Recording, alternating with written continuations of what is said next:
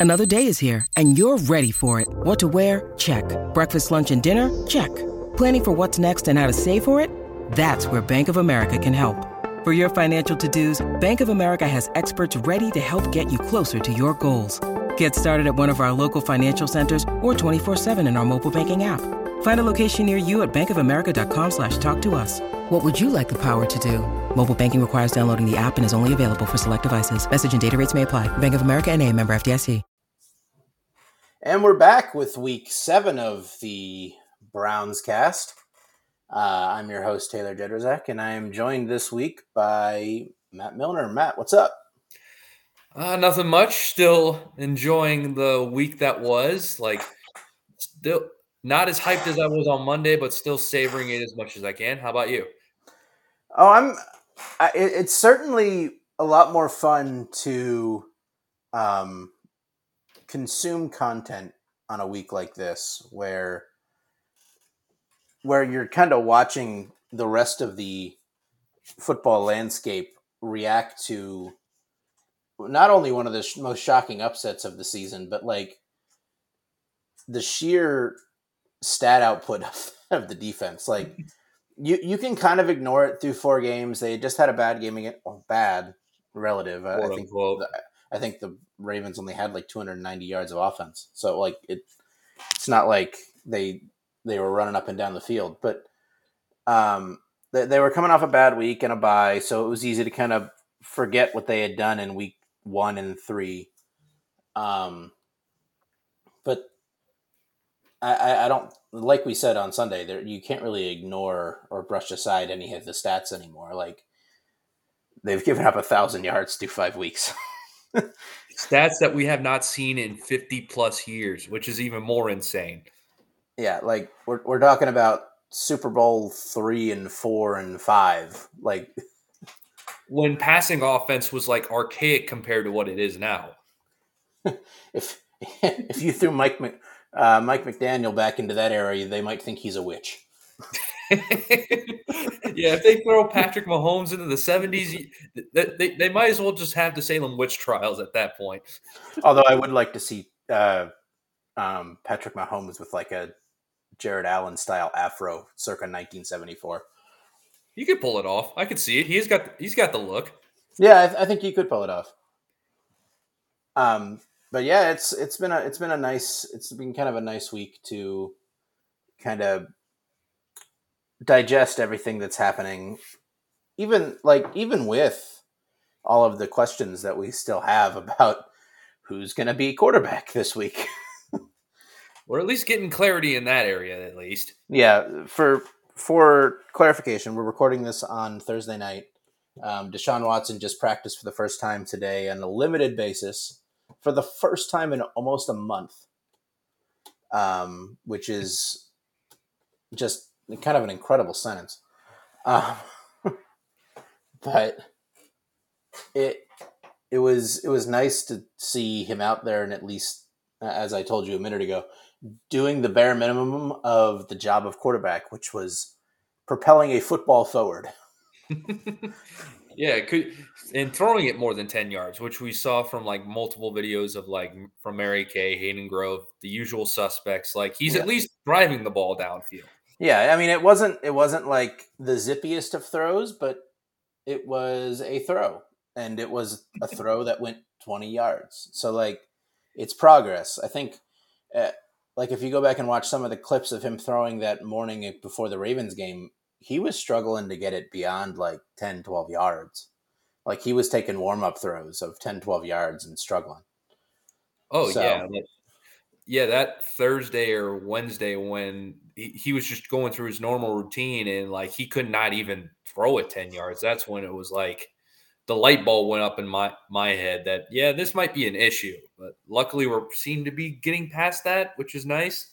Yeah, and you know, there there was some talk about oh, well he that was so somber when he spoke to the media, but I think uh, some people did read it as somber. I think I kind of just read it as reserved. Um, it, it was nice to hear him actually speak and kind of tell people what had gone on kind of why they were so gung ho about it all week before the Ravens game, and then all of a sudden it was this big question mark on Sunday morning, and then why it dragged on for two more weeks. Um, the fact that they weren't able to get an MRI until Saturday night because the swelling hadn't really gone down enough to do it. Um, yeah, that might have been that. They probably should have knew by then that yeah, maybe this he shouldn't have came back that week, like earlier.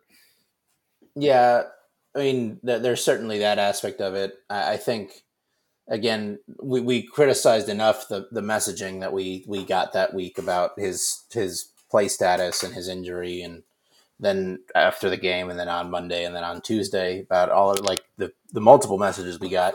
I think we can kind of put that behind us now. I think we have some clarification. Obviously, he's back practicing, so it's not some grand conspiracy. as much as people wanted to make it out to be, which I thought was the stupidest thing ever, but yeah. yeah, but but the reason those things existed was the inconsistent messaging. So yeah.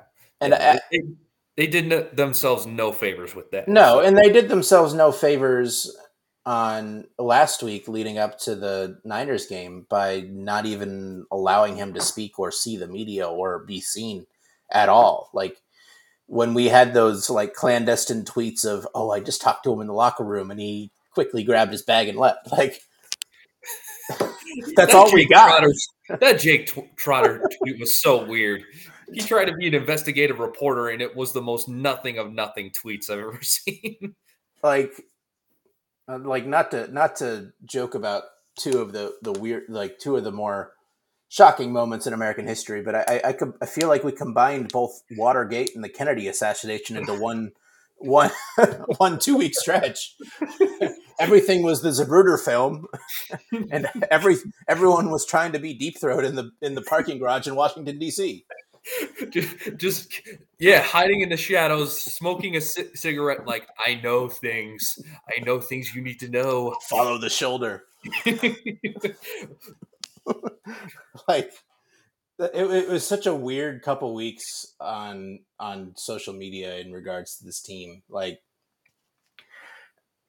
i'm glad like obviously i'm glad that they won on sunday to not only kind of assuade all that but that they actually like just getting the win itself. But that win almost saved that like probably saved them from like a mass revolt yesterday when he didn't practice.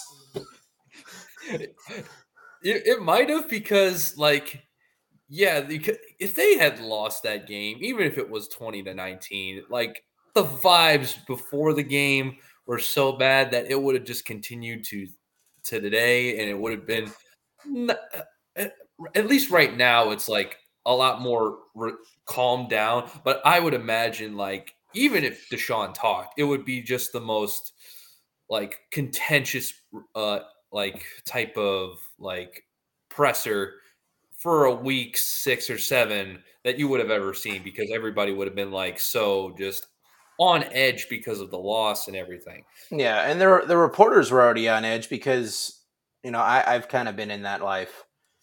When you're trying to know something, when you're trying to figure something out, and no one will give you the answer, and there's no way for you to find it other than people telling you what's going on, it gets so frustrating and, and I've kind of gone through this the last couple weeks. Like it's been you, you search through all of these different sources and you get no answers, and these reporters are not getting answers either. So they're like kind of left to create their own conclusions, which they're not really supposed to do, but some of them do anyway. Um, Too many in the city, yeah. So it, it was it was frustrating from a journalistic standpoint too. Like they want to know so they know how to do their job and so that they can report the news. So it it was but you know, you know obviously that's we don't need to dwell on it anymore. I think we can kind of put this put this topic to bed. Um, even if Watson doesn't end up playing on Sunday, I think we're at least seeing progress towards uh, playing next week. Um, but I, I, do think that him practicing today was a was a decent sign that he was he's probably gonna he's leaning towards playing as it is anyway. Yeah, like I I would understand if they hold him out for one more week, but it feels like they know that he's going to be okay for this week. So uh, uh, uh, that's at least my expectation. Yeah, I mean, I do kind of worry a little bit about re-injury. Um, it, it's like it, it's a very delicate area when it's already hurt. So, I mean, I would understand if they maybe wanted to give it one more week to heal, but like if he's good to go, he's good to go. So, yep, yeah, and kind of provides us a decent segue here. Um, I mean, if he's good to go, how how good to go do you think he's going to be? Is he? Do you think he's going to be hundred percent, or do you think he's going to need to work back into it again for the third time in his ten games or eleven games on the team? Um, there'll probably be some type of ramp up period. I mean, Sure, he only missed like two games, but he, he has been like sitting out for at least three three weeks. We we assumed he hasn't really thrown the ball that that much outside of maybe just light warm ups. So I I would think it's maybe a ramp up, but I don't think it's going to be like something super like like he so it, it since he's been playing at least he's played three games. I don't think the the ramp up period is going to take that long in my mind. Yeah, I mean, I don't think even when he comes back that he's going to be 100% right out of the gate. Um, the part of that that scares me is that he is not someone who is super hit uh, hit avoidant. I guess if that's the right term. Um, he's not. Yeah, he's not. He doesn't. He's not averse to like taking punishment. Like his yeah. style has always been like, I'm going to extend plays. I'm going to run for the extra five yards, and I don't care if I get tackled. That's just how he's always been in his career to this point. Yeah, I mean, obviously Kyler Murray has to be this way because he's so tiny that he can't afford to take the hits. But watching Kyler Murray run is gotta be so frustrating for defenses because he never takes hits. No, he, fi- he finds ways to dance around and get out of bounds or get down. Never takes hits. Always stays, you know, relatively clean. Deshaun Watson is the opposite. He will throw a shoulder into an oncoming safety. Yeah, so. and that's how he's always played because I'm like we've seen him. He's a big guy and he can like like he can dole out some punishment. Like that's kind of always how he's always been.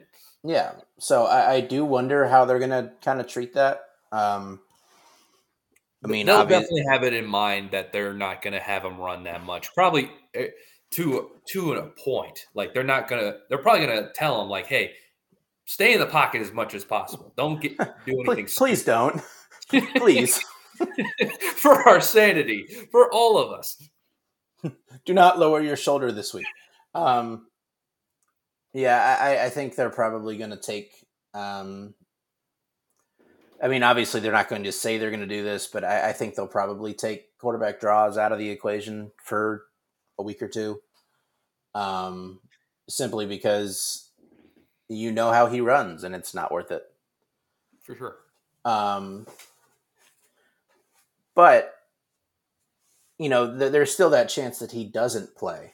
Um, and, and we we kind of saw what PJ Walker. I feel like, as someone who watched him play for the Panthers the last couple years, I think we got the full PJ Walker experience all boiled down to one game last week. Um, there are times where he looks like an XFL quarterback, where he's not seeing open guys or he's throwing picks in bad situations. He's throwing the ball where he shouldn't be. Um, he is. I mean, I, he didn't take very many sacks last week, and he didn't take bad sacks, so mm. can't really fault him for that. Um, but but then you saw the good side where he's able to have the poise as someone that's been around to lead a drive when you need it. Granted, that game, the I think the game winning drive, he was 0 of 5. so yeah, he missed Elijah Moore like three times, and luckily, like the the third throw, Elijah was just in the right spot to get hit, and the spearing penalty was called on him to extend the drive. yeah, and you know people will debate whether or not was that, that was a penalty. Uh, it was it was certainly borderline, but um, yeah, he, it's not like he was completing passes. They they mostly ran the ball in a two minute in a three minute situation to get down to the field, to field goal range, which is actually very very Stefanski Browns, but um, Got to do it somehow. Gotta yeah, but, somehow. but being 0 of 5 in that situation is not really what you want out of your quarterback. Um, yeah. He had obviously had done well on the drive that got them to 16 points. Um, the drive before that, uh, finding some open receivers. Uh, the the throw to David Bell on fourth down was really good. The throw, mm-hmm. I think they came back and hit Cooper on a slant the very next play, and that was really good. Yeah. But so he made some good throws in the game, and he was able to find open guys sometimes, but he's not able to do it consistently enough. How how much do you kind of, I, I guess, trust him if he needs to go again? Uh, tr- I don't know if the trust is that high. I feel like against the Colts, you can probably put put up with it for one more game, but like I would think like you you would have to do a lot of things to avoid the PJ Walkerness that could potentially derail a game. Like we saw, I mean, he still threw two interceptions. He almost threw a third that almost cost you the game. So like you're gonna you're gonna have to work around it and like hopefully like it's not to the detriment of losing to the Colts, who are like it, you should be able to win the game, but like you shouldn't. It, it, it's just one of like you don't want your quarterback throwing away the game. Yeah, I mean they're a three and three team, but you don't want you don't want to be losing to that when you're a team trying to make the playoffs. Mm-hmm. So, I mean, I'm I'm about as confident as the game we went in playing with Case Keenum a couple years ago, which is guarded, I think, at best. uh, like, I don't think he's going to go out there and light it up by any means. He he did enough last week, but he didn't do a lot. Um, we didn't get to see him really run the ball, um, which you know he's capable of doing, but you know the Niners are just a good defense. Maybe he looks better in this offense against the defense that isn't the second best in the league. Um, it's, but you know, I've seen him go out and start. He started a game in Cincinnati last year where he was three of ten for thirty yards and three picks in the first half. Mm. So. uh, Like he got benched for Panthers Baker Mayfield. And Panthers Baker Mayfield was not good. Oh no, that whole that yeah that Panther situation was just bad. I mean, granted, it was the Panthers. That the, the whole franchise is a freaking mess right now.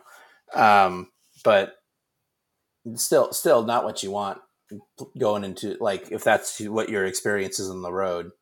Granted, his other one of his other better performances was on the road last year, where he threw that hail mary to tie the game in Atlanta. So, like, there there's evidence that points to both ways with him, but I don't think it's something you really want. Yeah, like I think you would rather it be like if uh, DTR took took the bull by the horns in the Ravens game and not look terrible. But since DTR is a rookie and you want to win games, you, you have to resort to PJ Walker basically, and that's all you got at this point.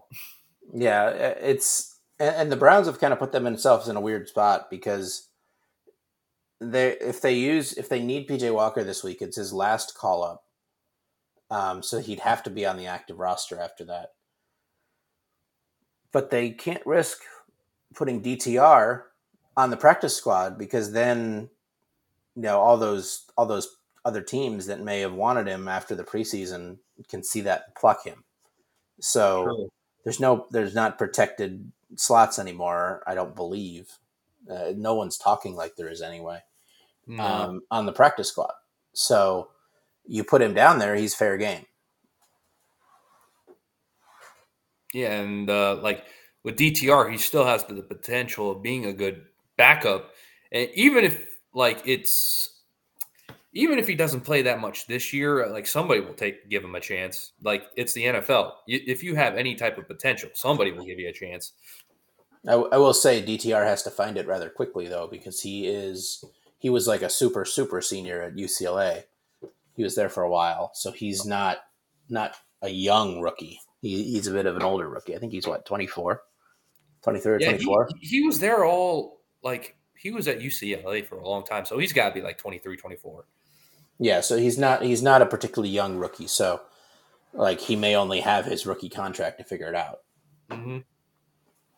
But um, do, doing some research into the Colts, they have been a team so far that's been very I don't want to say susceptible. They have a pretty they have like a slightly below average, below league average uh, pass defense in terms of yards. Um, uh, but they they fared they fared pretty well against the um, the Jags last week, which in itself can be kind of skewed because they the Jags put up a whole bunch of points real quickly because of um, a bunch of turnovers that they they scored on in short fields. So their their yardage was a bit down. I think I looked it up and I was shocked. Uh, the Jags only had like 270 yards of offense last week, but they scored 31 points or 37 yeah, they points. Did, they did not have a good offensive day. So and, and they got, and Gardner Minshew handed them three picks, so like they got a bunch of short yardages. Yeah. So but in the in other games, they they've not really held teams down in the passing department. They they've been fairly pedestrian when it comes to passing pass defense so far this season. I can pull it up real quick. Um, 342 on against the Jags, or no, 237, 337, 178, 303, 259, 148. So, eh, I mean, they've been okay. They don't. I mean, the Ravens are a weird offense to kind of judge. Stroud threw for three thirty seven on them. Uh, Matt Stafford threw for three hundred oh three. The the Titans threw for two fifty nine. So, ooh. Um, is is that a is that something you can see them trying to attack? Give even with kind of the question marks we have at quarterback. I mean, I think you should, should uh, yeah, it should be a point of emphasis. I mean, you if that pass defense is not up to par, you should be able to try to find ways to exploit it. Like, I mean, we saw with Amari, he even with four catches, he got over hundred yards. Like, and, and I feel like with Elijah or D, or David Njoku, like that somebody's got to like have a day. I feel against that Colts defense.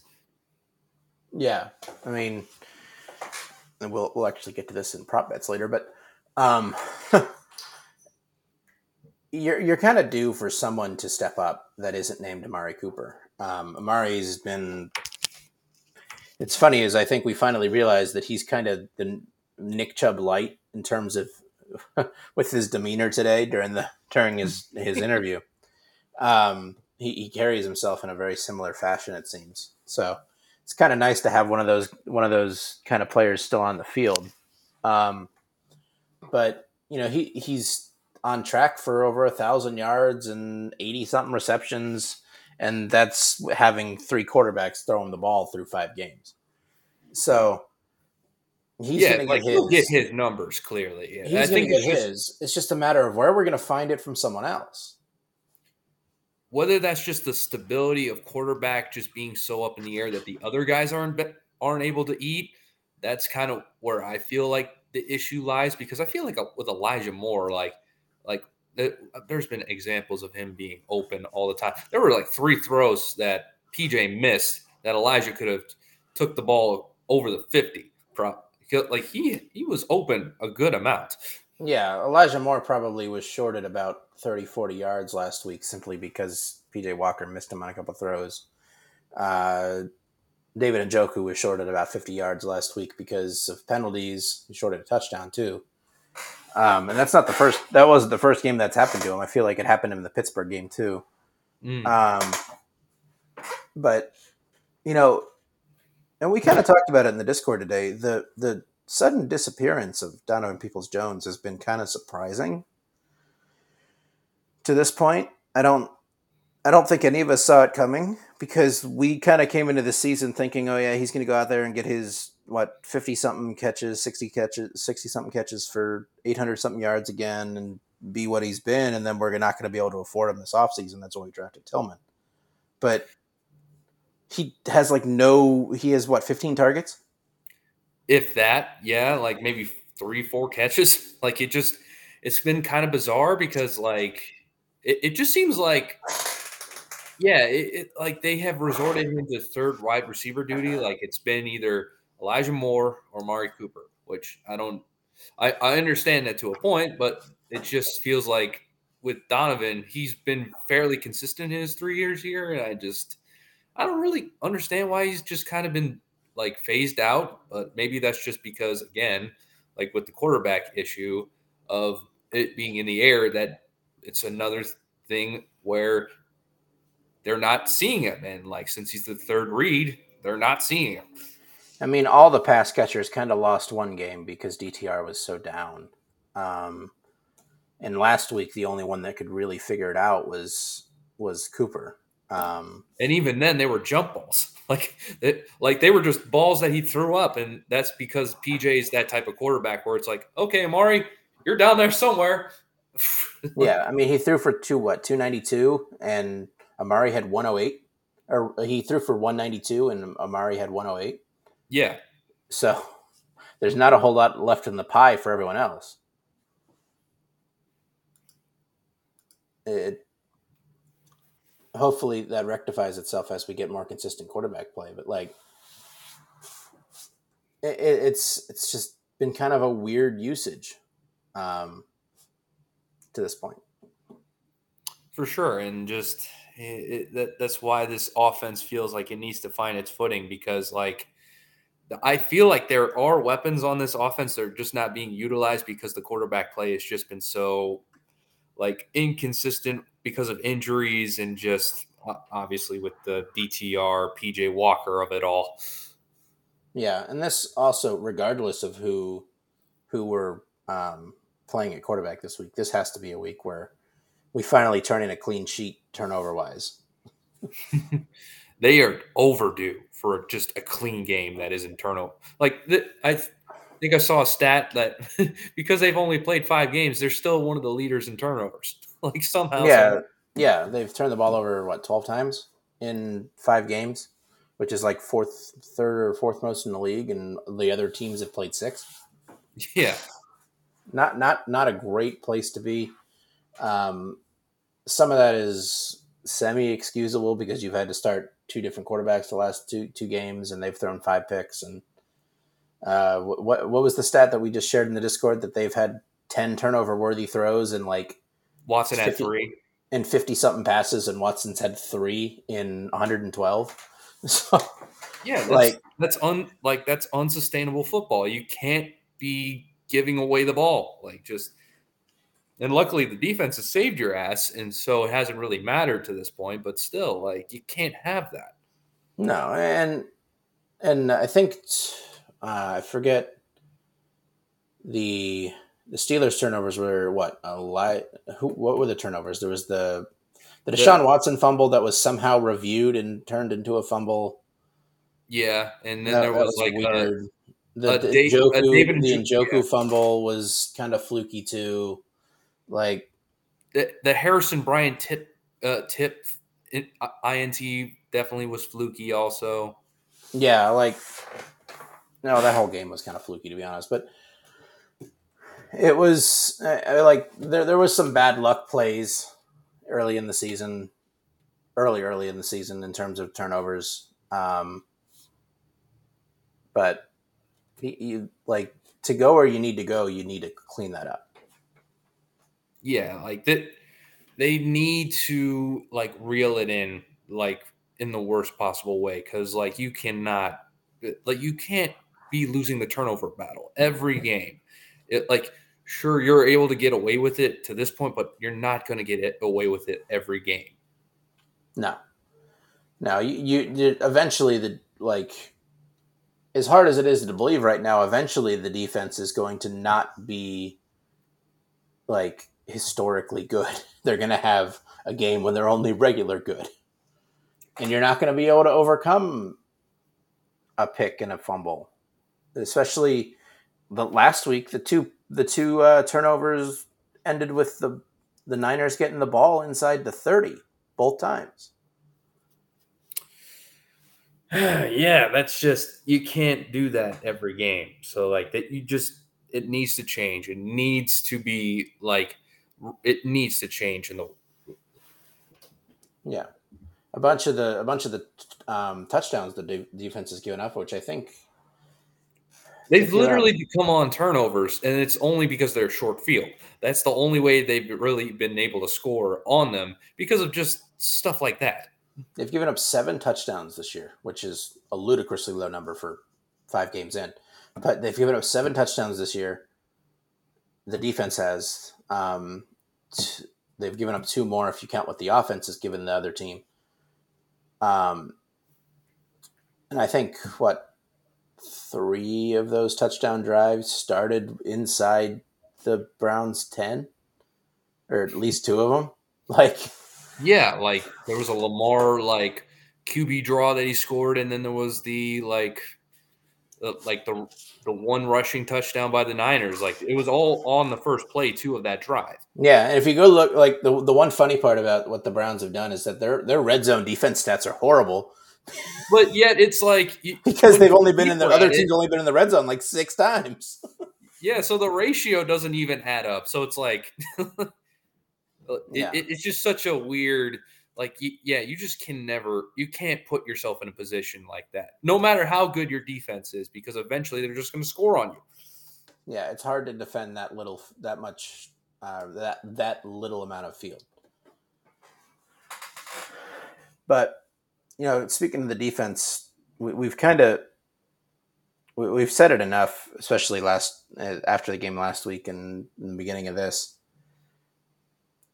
we, obviously we think this defense is real at this point. There's not a whole lot denying it anymore.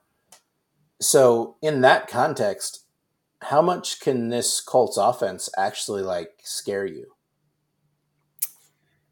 Um, I mean, the Colts offense by itself, it doesn't really scare me. Like if, if Anthony Richardson was healthy, it, it at least puts a little bit of fear on me just because he's a dynamic athlete.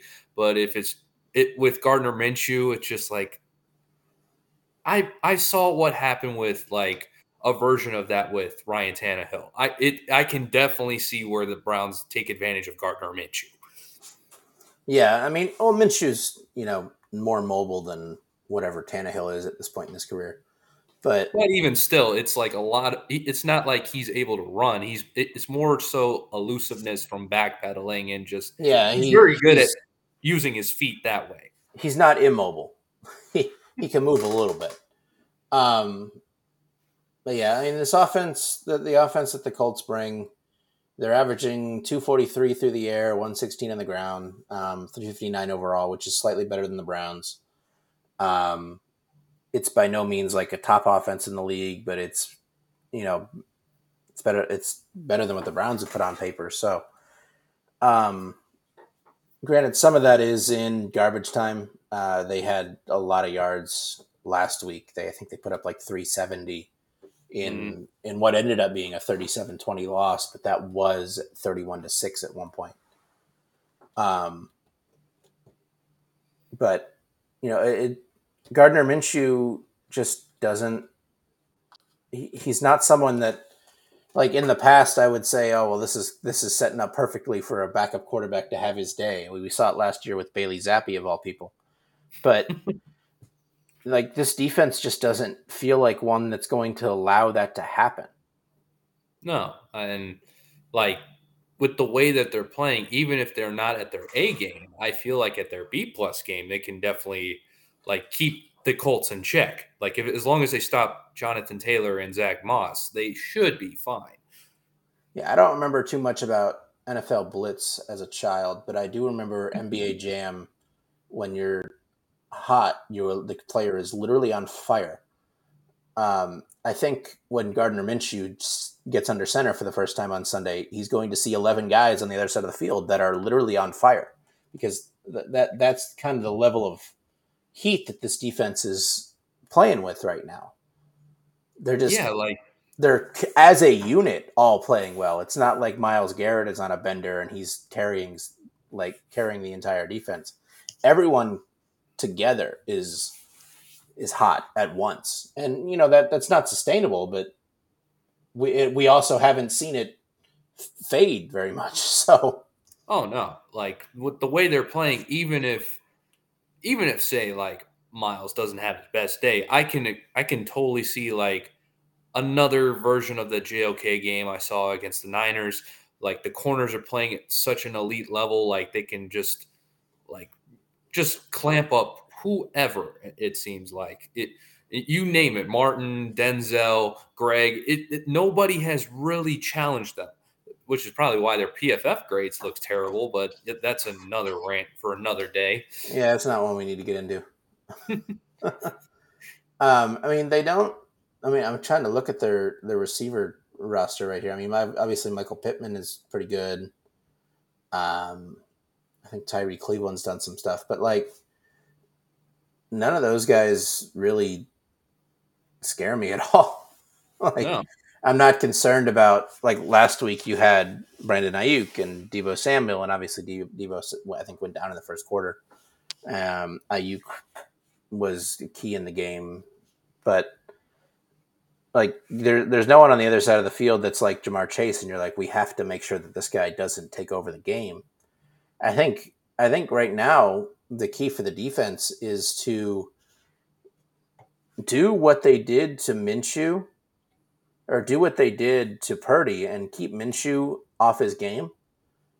But part of that is something they've done really well, which is like completely eliminate running the ball, which is something the Colts do very well. Yeah.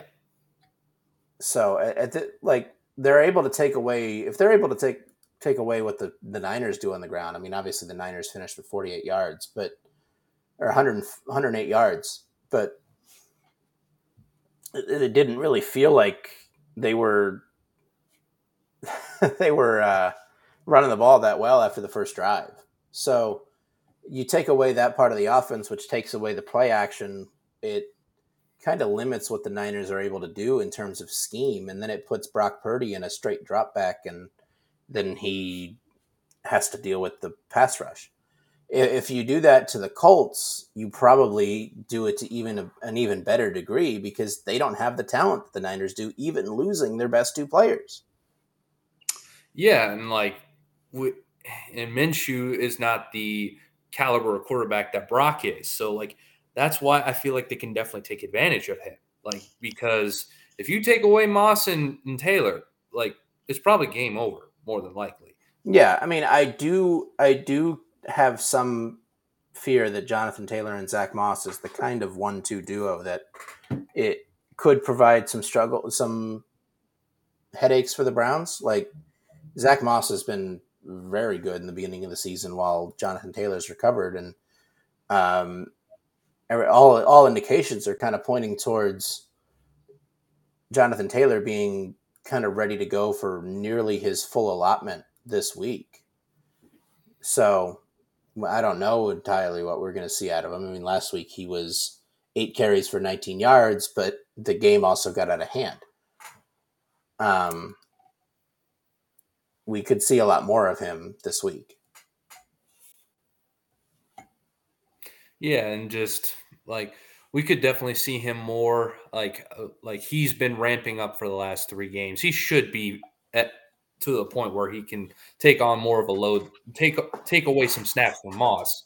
Like it, so like I would definitely expect him to be on the field a lot more, and that should be the point of emphasis. I would imagine that Schwartz is telling these guys like, "Hey, you got to take away him because if we take away him and, and Moss, Gardner's it's open season. Yep. And yeah, I mean, if we're gonna make, if we're gonna if we're gonna do anything, we're gonna say we're gonna make Gardner Minshew beat us. We're gonna make Gardner Minshew beat this secondary, and say good luck. like, yeah, Yeah, Uncle Rico. Good luck. Enjoy. You, you, you ain't gonna get easy yards on us. Have you met Myles Garrett? yeah, have you met Za'Darius Smith and Ogba, uh, Obu Okoronkwo? Browns defensive line, quarterback with funny mustache. Quarterback with funny mustache. Browns defensive line. Yo, go. Y'all better he better enjoy the ground. That's all I'm saying. Um, the Colts do have a good offensive line. It's not like we're gonna abuse them in that sense, but it, it's definitely regressed to what it was before because like they that unit used to be like top tier, but now it's kind of slowly degraded in my mind. It, they won't they won't let it be like a turnstile, but I don't think they're at the tier anymore. No, it's we're not talking about the two offensive lines in New York at this point. We're talking about probably about a step behind the Browns. I mean, both both offensive lines were at the top of the league at the same time, and they're both starting to kind of um, slowly whittle from that. So I don't know. I think I think we we've kind of the, la- the last point I want to talk about here was takeaways, but I think we kind of talked about that. I think you, you know you have a quarterback coming off a, of a game where you just threw three picks. Um, you need to take advantage of it. you need to find a way to get some take takeaways. Um, I think at this point in the season, it might be tough to say go go finish with a positive turnover differential at the end of 17 weeks, but um, you need to at least not be in double digits because if, if, you get below double, if you get below minus 10, then oof. Um, but I think the, the last point I kind of want to talk about is we we haven't seen. I feel like since the end of the 2020 season, you know, save that weird Jets game where we had to run the practice squad's practice squad out there to be wide receivers. Um, God, what a weird game that was. But anyways, it was bizarre. Um, we haven't seen very many winning streaks. What the, the schedule kind of sets up for that right now. Um, and you're you're coming off the ultimate momentum boost of beating the 49ers last week. How important is it for the Browns to kind of stabilize the roller coaster that not only the they've been on, but everyone that follows them has been on since the beginning of the season?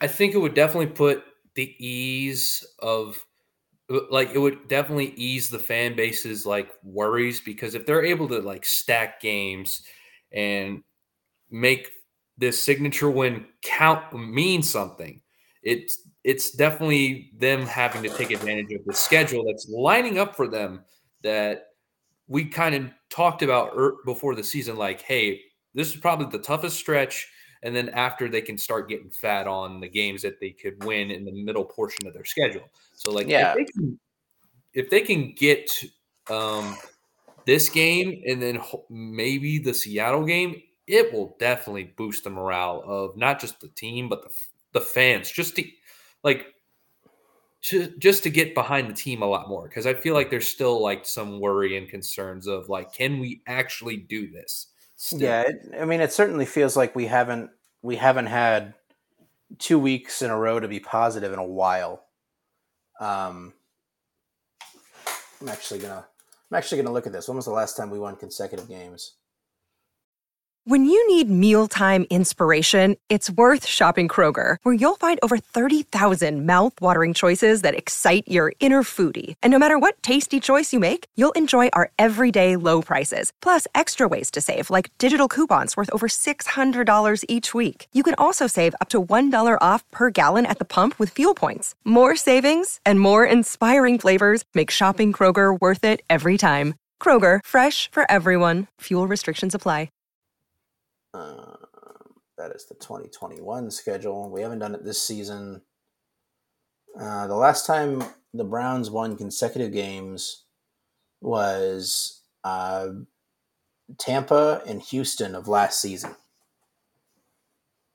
Oh, really? Jeez. Yeah. So, and that was that was the only time last year we won consecutive games. Uh, 2021 They won three consecutive games from weeks two to four uh, to get to three and one, and then we're at six and six by Thanksgiving.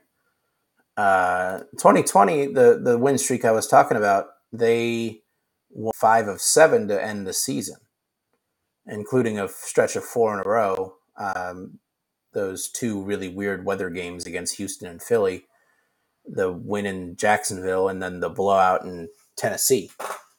Um, so it's been a while since they've stacked a whole bunch of wins right in a row. Um, so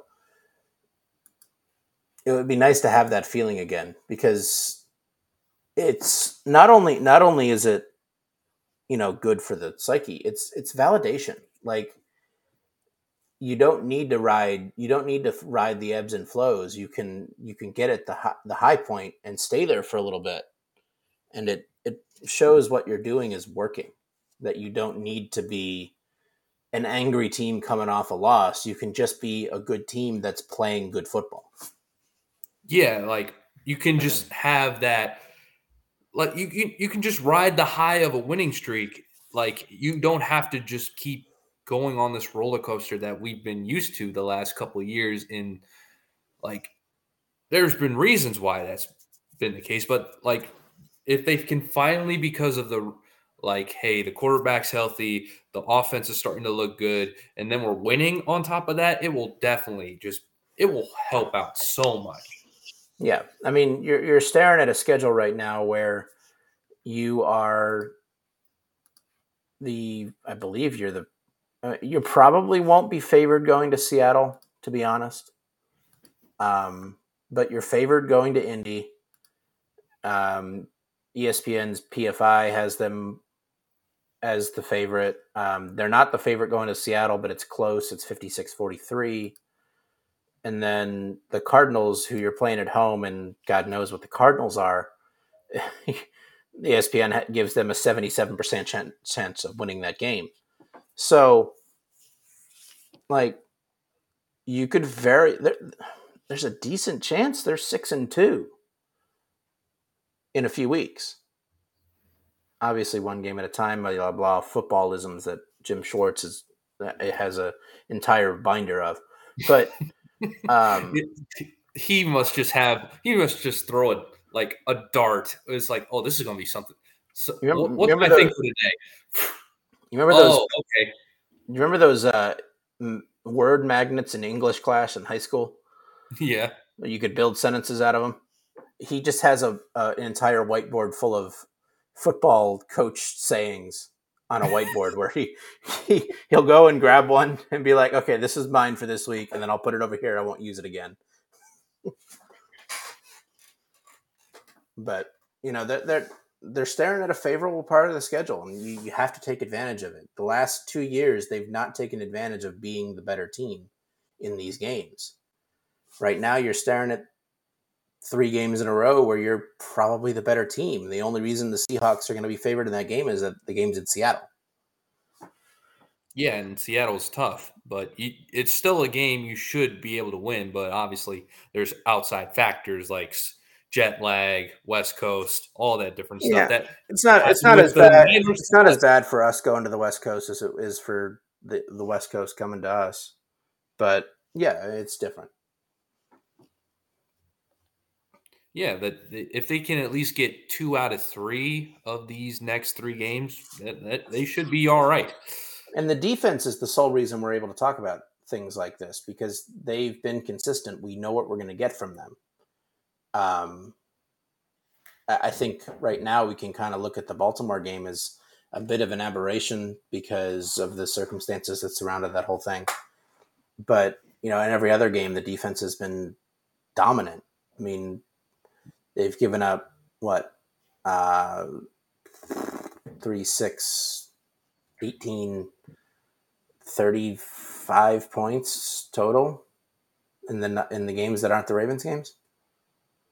like then that's taking away 13 or 14 points from the Steelers uh, because the offense actually scored gave up those points.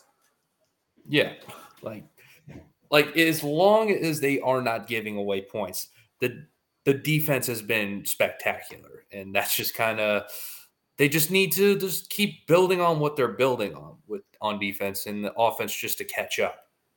Yeah, there's a there's a saying in uh, I mean it's probably more of a saying in life, but I hear it a lot in racing. Um, it's called stacking pennies. You stack hmm. enough pennies, you have a decent amount of money, and stacking a penny is not hard. You just build you're you're building a stack of easy to obtain things, and eventually it gets big. That's kind of where you're at. Okay, that's kind of where you're at. You, you get yeah. You just need to keep stacking pennies. You yeah. just need to keep this momentum going and not just ruin it the week after a momentous win like this. You just got to keep it going. No, I mean if you're riding a two game winning streak um, into Seattle next week, like people are going to look at that differently. If you're three and three and Seattle's three and three or whatever the hell they are, like people are going to see it as an even game, and it, people still might see it as an even game. But the Seahawks have been kind of weird. They haven't beaten anyone that's worth a shit. That's true. They are a weird team, so you know we have no idea what to really make yeah. of them. But yeah, like that, they they just need to keep. do. They just need to start showing that they are capable of what we think they are. And with this defense, they should be definitely capable of of helping them make the playoffs. And I think offensively, there's enough pieces there to make it work. So, like, yeah, it it will help with it will help out so much, even if it's just it, even if it's not the prettiest win, it'll it would be great. But if they can get two in a row, like it, it'll going into that Seattle game, people's the vibe around the team will be a lot better. Yep. We need we need another we need another uh, a vibe like the uh, twenty seven to three though. That'd be that'd be kind of kind of cool. Um, anyway, let's let's get into some prop bets before we start boring people to death. Uh, we are somehow still all pretty much tied uh, we are six weeks into this thing, and Joe, Matt, and I are have yet to be se- have any separation. Uh, Joe has forty seven points. I have forty seven points, and we are each other's shadow right now. We can't escape each other. No, like it's so bad. No, um, can't escape the demons. and you have forty six points. So this week, I made a point to try and get some more toss up games on our game pick schedule so that we're not just relying on picking uh, in the division. Granted, there are still two division games on this this pick sheet, but th- those are also pretty even games. So let's start it with the ultimate poo poo platter of a football game for the weekend. The Raiders at the Bears. Oh. Pick that crap fest, go. oh god. The Bears are two point dogs like... at home. Put it that way. I feel like I have. Uh, do you? Who is even the Bears quarterback? Like, I, I can't even name think think of his name. I, I forget who it was. I think it was Bodie who put a tweet in about where he played at college and who they were facing. Like some random Christian university or something. I think it was so Colorado just, School of the Mines. Yes, that was it. so I can like he is a professional quarterback. It, it, it, it, and this is and he's for the yeah I, I gotta pick the Raiders but because even but though the, the Raiders the Raiders are trotting out the corpse of Brian Hoyer I still trust Brian Hoyer more than whoever's quarterbacking the Bears like like it, it he's like Ty, Tyson Bigsby. I don't even know what the fuck his name is. um, now you've piqued my interest. I'm going to find this out. What is this man's name so that we can not totally disrespect his entire life here. um,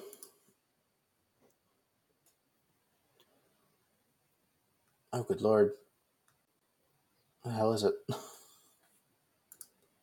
I know it's such a weird last name. Tyson Bad Bagent or Bagent. Tyson Bagent.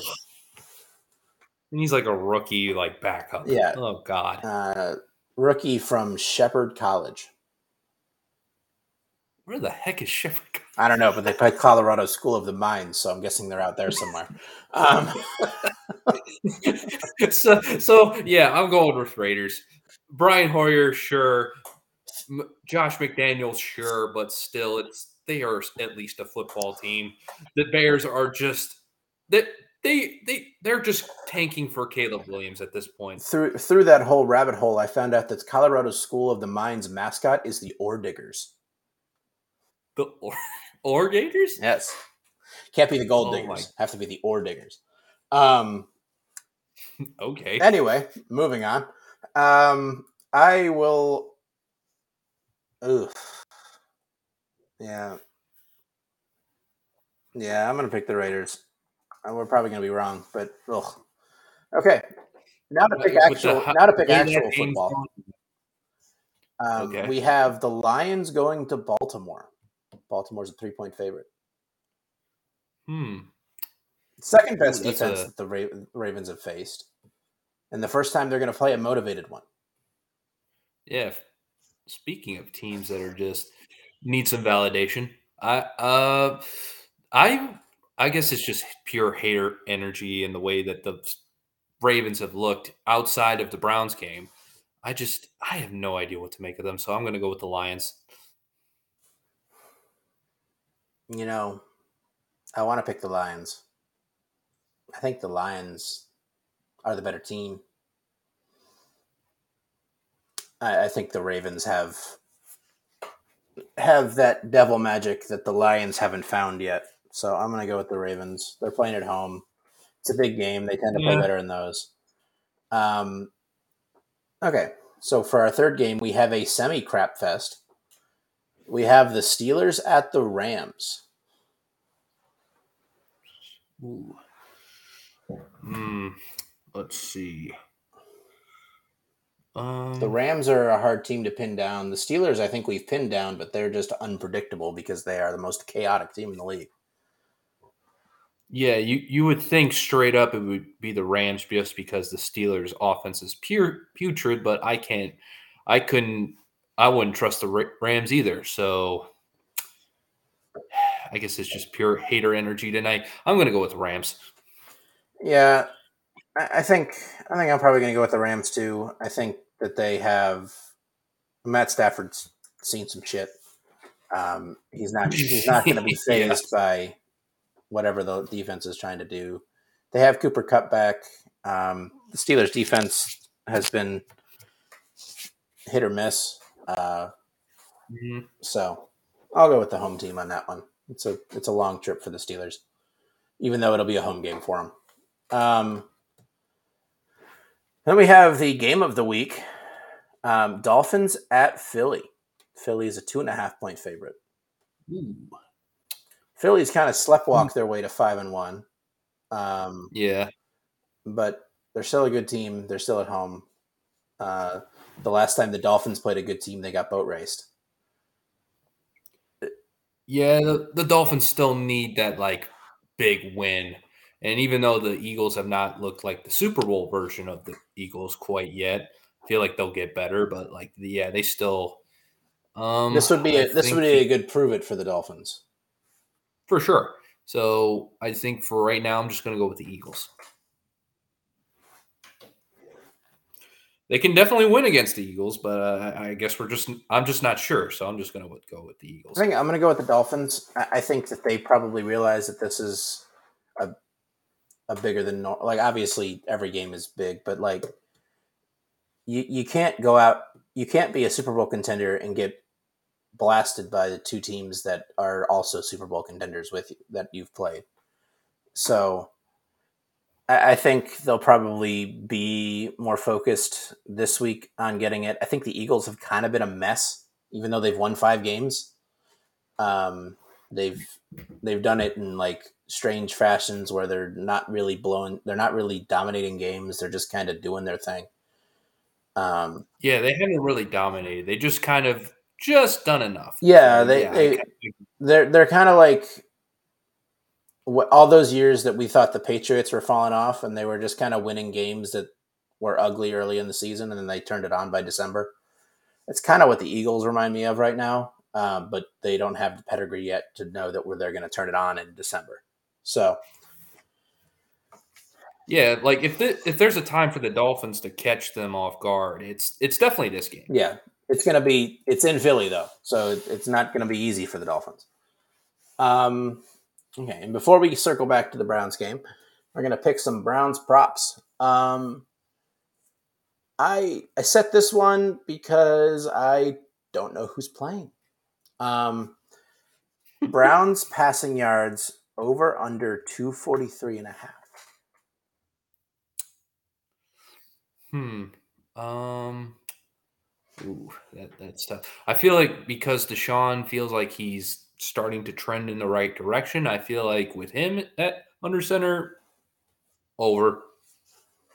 But you have probably a slight But over. you have to consider the fact that it might not be him. Oh God, that's yeah. Um, actually, yeah, I'll, I'll just play it safe and just say under for right now. So under. Yeah, I mean, obviously, you'd like to see more than that, but like, we don't know what we're like because we've only seen one practice with the guy. We don't know what we're to get yet. Um,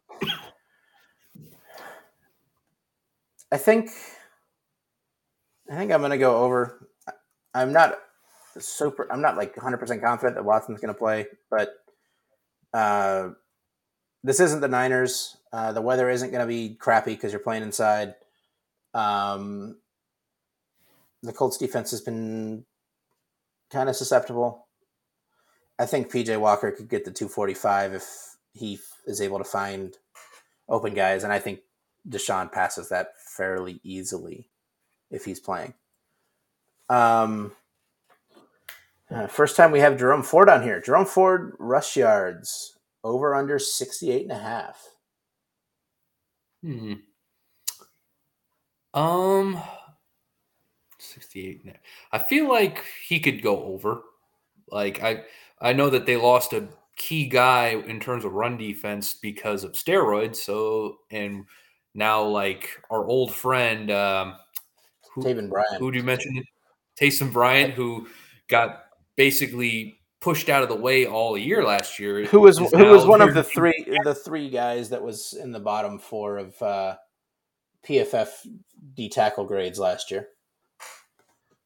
Yeah, so I feel like it, it, if Jerome Ford goes off, I can see why because of him. So yeah, I'm going over.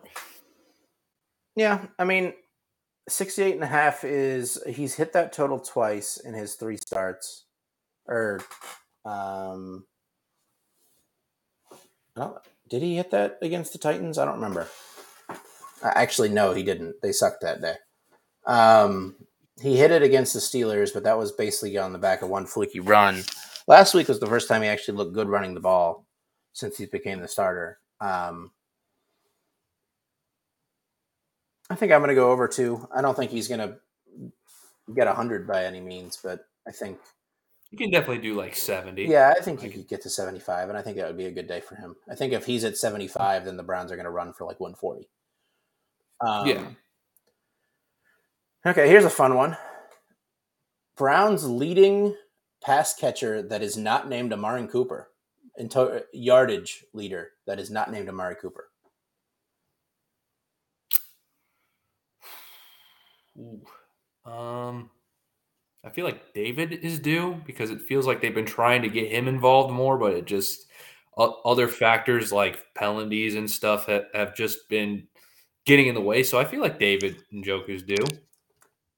Yeah, I mean, I could see that as well. Um, they they've certainly tried to work him into the offense a little more. Um, hmm. We haven't seen anything that's going to prove that DPJ is just going to come out and catch go for go five for seventy two this week. Uh, there's like there's just zero indication that he's even being used in the offense. Um, I'm gonna I'm gonna go with Moore. They seem pretty hell bent on getting him comfortable in the offense somehow. Uh, so I think that they're yeah, going to keep trying. They've done everything to try to maximize his skill set because I feel like he can do some of the things that they've been trying to do, but I just think the way they've gone about it has just been kind of they're still working that out. Yeah, as long as as long as that doesn't include um, running end arounds, we should be fine. Please stop having him run end arounds. Just please, for my own health. Um, Gardner Minshew passing yards over under 283 and a half. Hmm.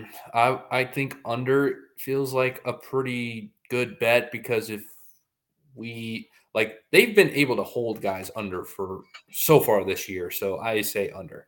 Yeah, I mean they're averaging giving up one what one twenty two through the air, some something crazy. yeah, and like it's Gardner Minshew, you should be able to like keep them from having even a decent day. He did so, throw for three forty seven last week or three forty something. I mean that was but that was garbage. That was time. predominantly garbage time. Um, and to be honest, most offenses haven't even done well in garbage time against the Browns. It's weird. the Browns are just yeah, they don't let up. They're dominating. They, in, they are dominating in garbage time, which is absurd. Um, I think I'm going to go under as well. It's a really high number. I, think I probably shouldn't have made it that high myself. Um, that's kind of banking on that being the only way the Colts are able to move the ball. Um, because mm. the hope is they're not able to run. But the next prop is Colts rushing yards over under 94 and a half. Um, they've run for over 120 in four of their six games. Uh, their lowest output was their lowest outputs were week one when they rushed. They're both against the Jaguars. Uh, they've rushed for like 110 combined yards against the Jaguars in the two games they've played.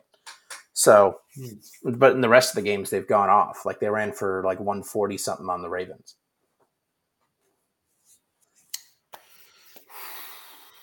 Um, it's, it's it's it's also another thing with the Browns defense. They have not really allowed rough like running backs to go off. So I think they can keep those two in check. So I'm I, I can I'll probably say under. Yeah, I think the um the Colts are are kind of sneaky in this regard. I think they probably could get to 100 yards.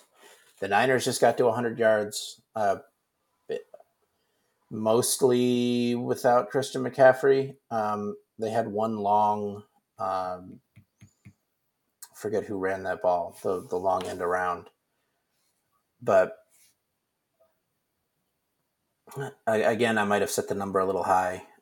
I, am going to say under, but I would not be surprised if they ran for 100 yards. Yeah. Um, Browns takeaways over under one and a half. We're going to keep doing this until we beat our heads like through the wall.